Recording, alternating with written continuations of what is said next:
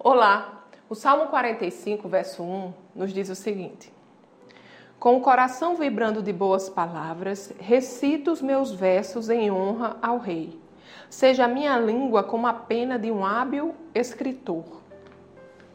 Amados, aqui o salmista, ele nos diz que ele estava com o coração vibrando de boas palavras. E então ele recitava versos de honra ao rei. A palavra de Deus nos instrui que a boca fala do que está cheio o coração. O que é que tem saído da nossa boca? Do que é que estamos enchendo o nosso coração? Sabe, amados, as nossas palavras devem refletir a natureza de Deus, que é o nosso Pai, deve refletir quem realmente nós somos, filhos de Deus. Deus é santo, Deus é puro e Deus é amor. Então, que neste dia nós possamos escolher encher o nosso coração de quem Deus é, encher o nosso coração de amor, encher o nosso coração de perdão, rejeitar toda amargura, rejeitar tudo aquilo que não vem de Deus, se entregar à paz de Deus e deixar que ela invada o nosso coração, para que isso se reflita nas nossas palavras. Sabe, a palavra de Deus também nos instrui que a nossa boca deve ser fonte de água doce. Ou seja, as nossas palavras devem ser fonte de bênção para aqueles que escutam, de edificação e não de maldição. Sabe?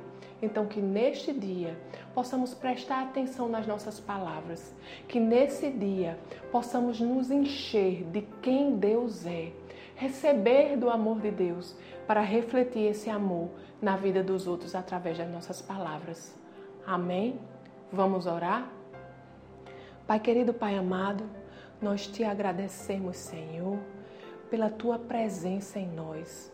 Obrigado, Deus, porque tu és amor, tu és perdão, tu és graça, Senhor, e tu és santidade. Obrigado, Pai, que você habita dentro de nós e nós somos os teus filhos, Pai. Por isso, Senhor, nos ensina a cada dia a sermos mais parecidos contigo, não apenas nas nossas ações, Senhor, mas também nas nossas palavras. Que a nossa boca, Senhor, seja sempre fonte de água doce.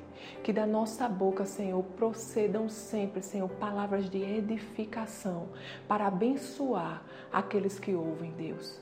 É o que nós te pedimos, Senhor e te agradecemos, Pai, porque queremos te honrar sempre em nosso viver. Em nome de Jesus. Amém. Tenha um dia abençoado e até amanhã.